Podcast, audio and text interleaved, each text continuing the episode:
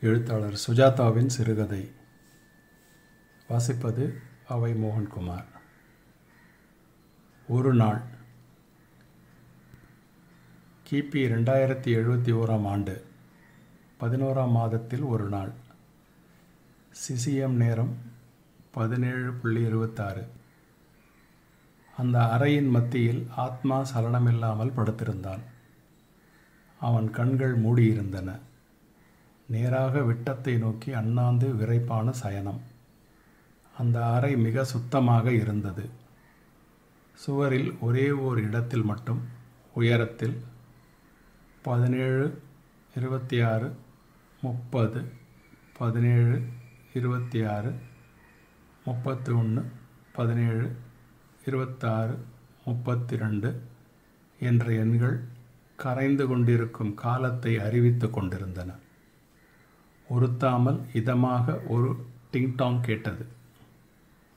அதன்பின் ஆத்மா எழுந்திரு என்று ஒரு வற்புறுத்தல் ஒலித்தது. ஆத்மா உடனே எழுந்தான். என்ன? என்றான். உன் மனைவியும் மனைவியின் தம்பியும் மாமனாரும் தலை தீபாவளிக்கு வந்துவிட்டார்கள் நல்லது உடனே அவர்களை அனுப்பு. அவர்கள் சரியாக பதினேழு இருபத்தி ஏழுக்கு அங்கு வந்து சேருவார்கள். நல்லது வந்தனம் என்றான். ஆத்மா தன் கலைந்த தலையை விரல்களால் வருடி கொண்டான். அவசரமாக சட்டை அணிந்து கொண்டான். எதிரே சுவரை பார்த்தான். வினாடிகள் மாற மாற ஐம்பத்தி எட்டு ஐம்பத்தி ஒம்பது பதினேழு இருபத்தி ஏழு பூஜ்ஜியம் பூஜ்ஜியம். டிங் டாங் என்று மற்றொரு அறிவிப்பு இன்னிசை. கதவு பெருமூச்சு இல்லாமல் தானே திறந்து கொண்டது. அவர்கள் மூவரும் நின்று கொண்டிருந்தார்கள். அவருக்கு நடுத்தர வயதுக்கு அடுத்த வயதிற்கும் முகத்தில் பிரயாண களைப்பை காட்டியது. கையில் ஒரு சிறிய தோல் பெட்டி வைத்திருந்தார். மற்றவர்கள் கூஜா பிரம்பு கூடை பிளாஸ்டிக் எல்லாம் வைத்திருக்க அந்த பெண் ஆத்மாவின் மனைவி மிக மிக அழகாக இருந்தாள். ஆத்மாவின் மாமனார் சற்று அளவு மீறிய புன்னகையுடன் ஹலோ மாப்பிள்ளே என்று கீழே பெட்டியை வைத்துவிட்டு அவன் அருகில் வந்தார். ஹலோ சார் எப்படி இருக்கீங்க? சௌக்கியமா?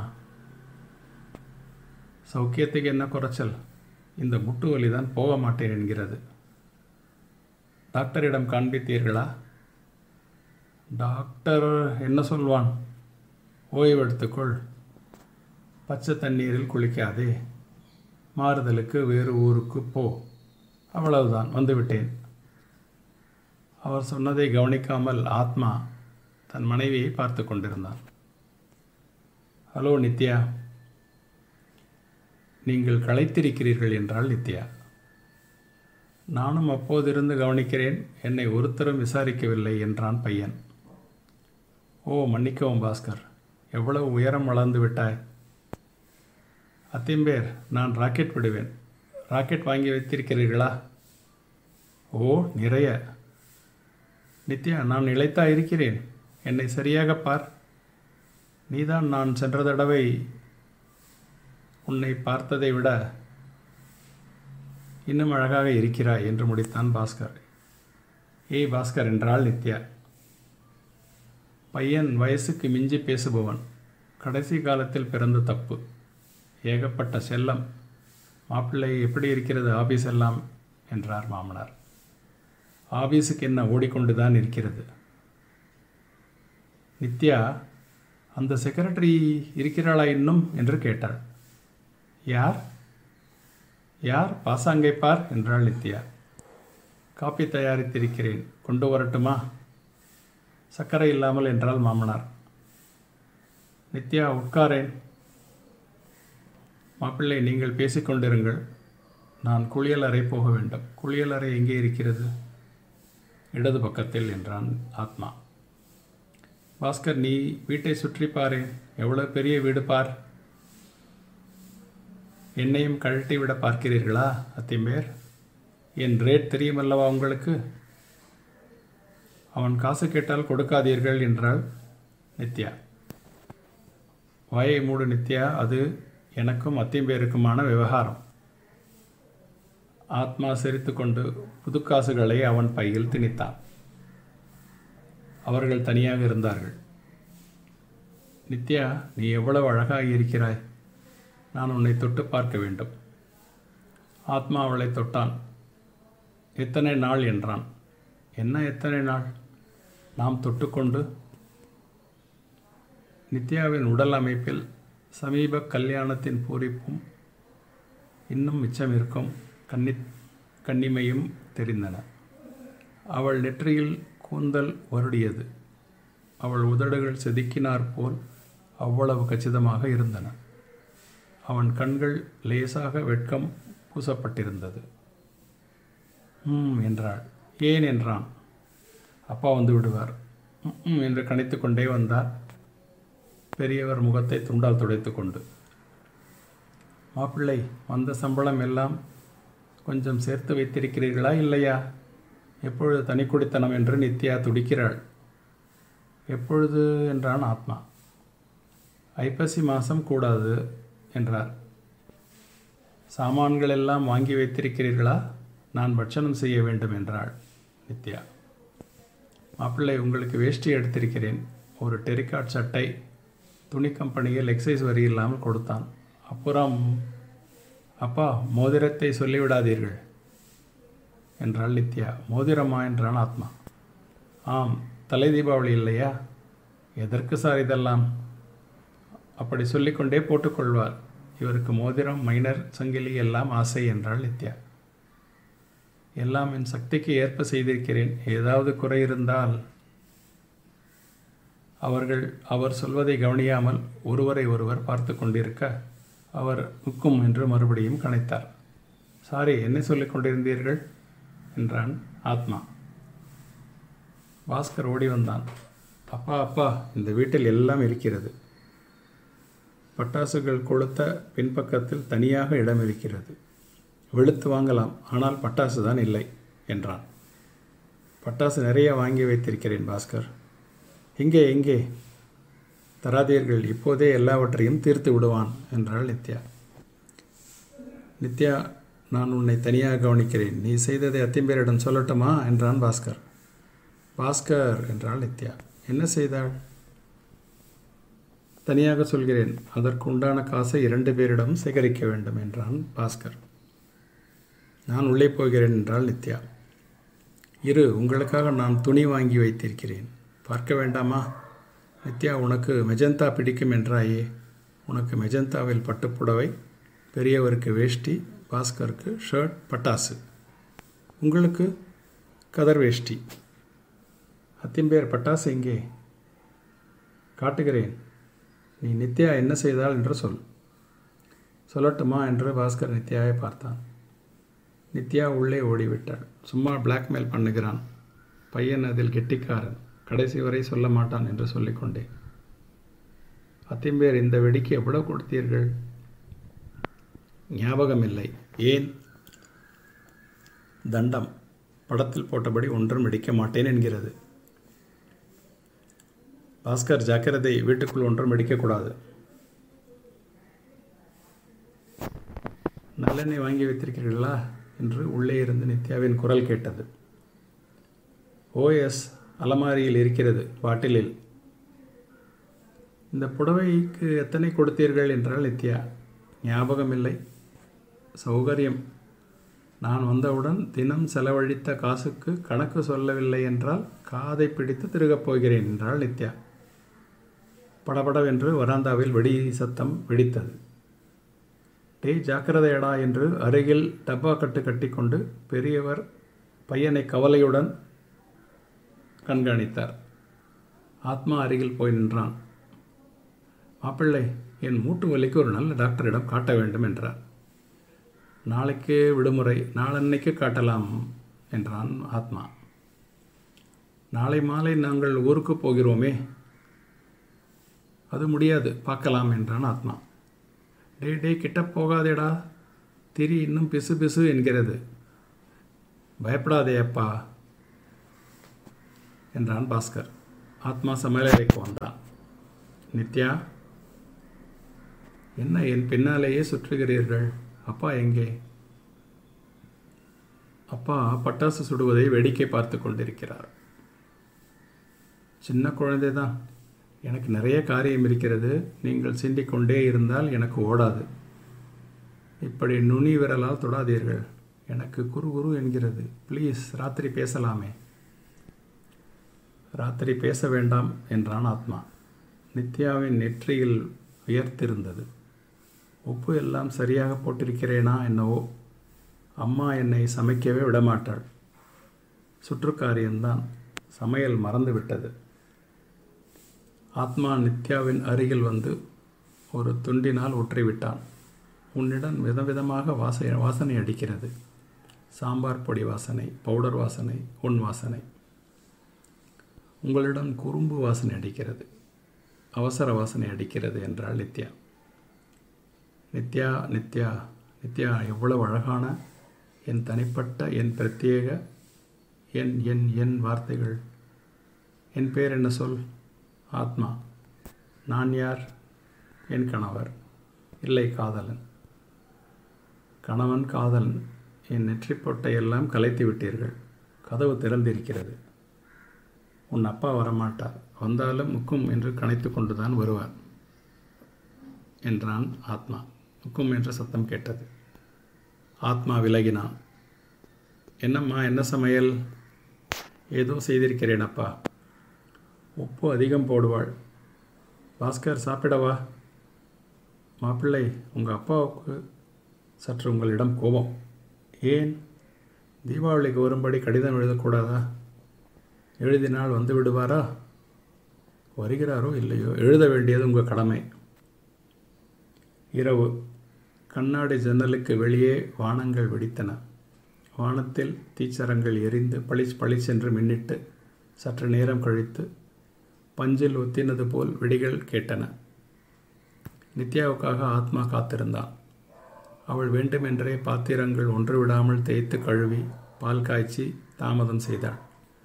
கடைசியில் அவள் அந்த மெல்லிய இருட்டில் மெல்ல வந்து அவன் அருகில் அமர்ந்தபோது அவ்வப்போது ஜன்னலுக்கு வெளியே ஏற்படும் வெளிச்சத்தில் அவள் முகமும் உடலும் அவனுக்கு விதம் விதமாய் பிரத்யட்சமாகும்போது அவள் மௌனமாகவே இருந்தாள். முதலில் பாசாங்கு அப்புறம் விருப்பம் அப்புறம் ஆனந்தம். இரவு முழுவதும் இரவு முழுவதுமே இருக்கிறது நித்யா விழித்துக்கொள் தூங்காதே. அவள் அரை தூக்கத்தில் முணங்கிவிட்டு பின் முழுதும் முழுவதும் விழித்து என் அரசனே என்றாள். காலை எழுந்து பலகைகளில் கோலம் போட்டு அவனை உட்கார வைத்து எண்ணெய் வைத்து நீராட்டி சீயக்காயால் கண்ணீர் சிந்த வைத்து தின்பண்டங்கள் தந்து பட்டாசு கொளுத்த பயந்து புதுப்புடவை சரசரத்து மத்தாப்பு போல சிரித்து அவனுடன் உராய்ந்து தீபாவளி மலர் பார்த்து தீபாவளி கழிந்தது. அந்த கணங்கள் மிக அழகானவை. சீராக அமைக்கப்பட்டிருந்தன. ஆனந்தத்தில் தோய்ந்தெடுத்த கணங்கள். மாமனார் பார்வையை ஏமாற்றி தொட்டுக்கொண்ட கணங்கள். பார்த்து கொண்ட திருட்டு பார்வைகள். சொன்ன நேற்றிரவு ஞாபகங்கள். உதட்டின் கோடியில் மலர்ந்த அர்த்தம் புரிந்த புன்னகைகள். தாலியில் மஞ்சள் நெற்றியின் குங்குமம் வேட்டிக்கரையின் ஜரிகை பட்டாசில் சீன அழகிகள். தின்பண்டங்களில் புதைந்த திராட்சைகள். அவள் என் மனைவி என் மனைவி. பிற்பகல் அவன் வருந்தி வருந்தி சாப்பிட வைத்து வெற்றிலை மடித்து கொடுத்து தனியாக கிடைத்த சந்தர்ப்பத்தில் நித்யா அவனை கேட்டாள் என்னை எப்போது அழைத்து கொள்ளப் போகிறீர்கள்? இன்றே இப்பொழுதே.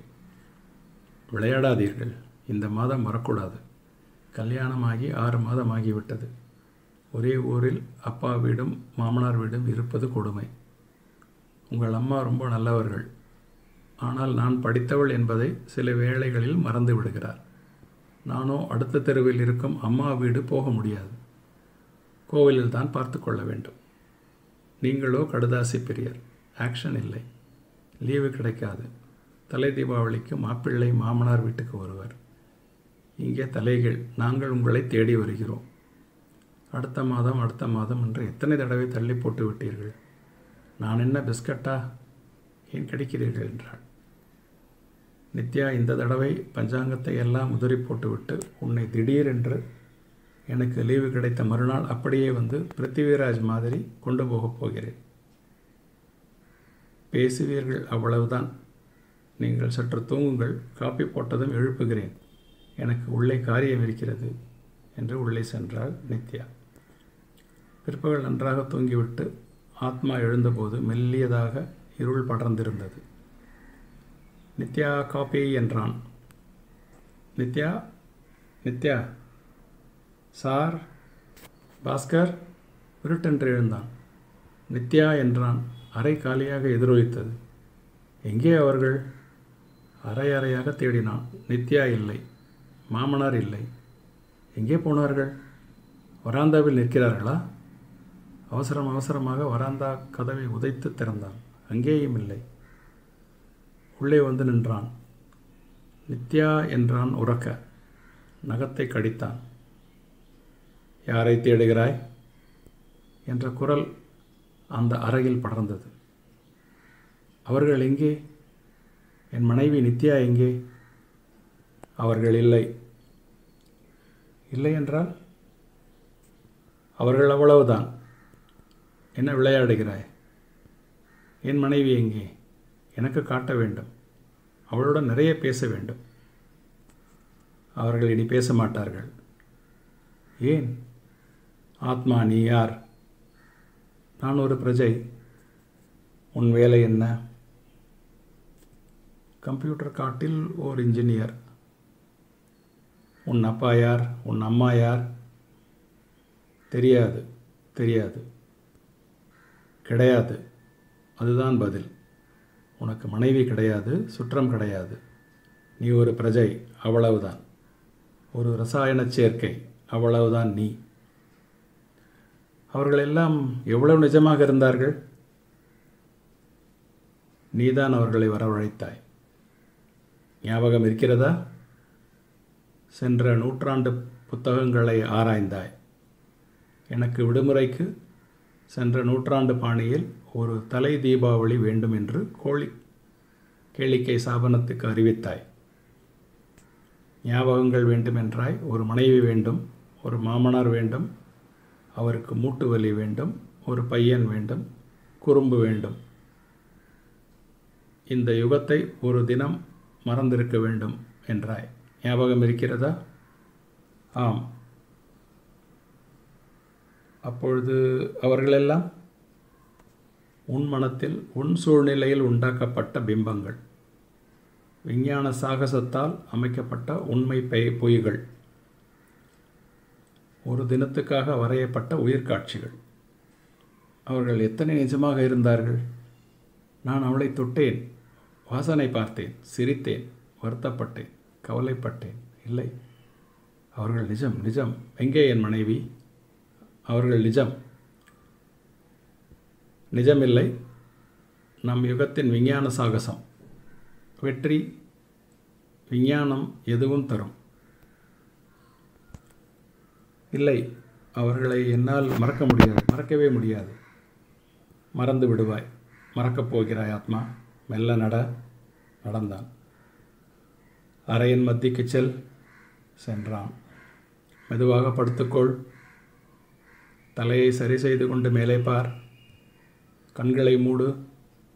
ஆத்மா உன் கடமையை செய்ய திரும்பு. நீ சமுதாயத்தின் பகுதி. நீ அவ்வளவே தான் மெதுவாக மெதுவாக அவர்களை மற. விளையாட்டு முடிந்து விட்டது. இனி கடமை. கண்களை மூடு. மற. அவர்களை மற. ஆத்மா நேராக விட்டத்தை நோக்கி அண்ணாந்து விரைப்பாக சயனத்தில் படுத்தான். மறதி அலைகள் மிக பிரயத்தனத்துடன் மீறி அவன் நாக்கு மேல் அன்னத்தை தொட்டுவிட்டு மேல் பற்களின் நுனியை தொட்டுவிட்டு மெதுவாய் வாய்த்திறந்து ஒரே ஒரு வார்த்தையை அமைத்தது. நித்யா இப்போது அவன் சலனமில்லாமல் ஆகிவிட்டான். எதிரே சுவரில் அந்த எண்கள் மாறிக்கொண்டிருந்தன. இருபத்தேழு இருபத்தெட்டு இருபத்தொம்போது. Tick tick tick. சுஜாதாவின் சிறுகதை. நன்றி வணக்கம்.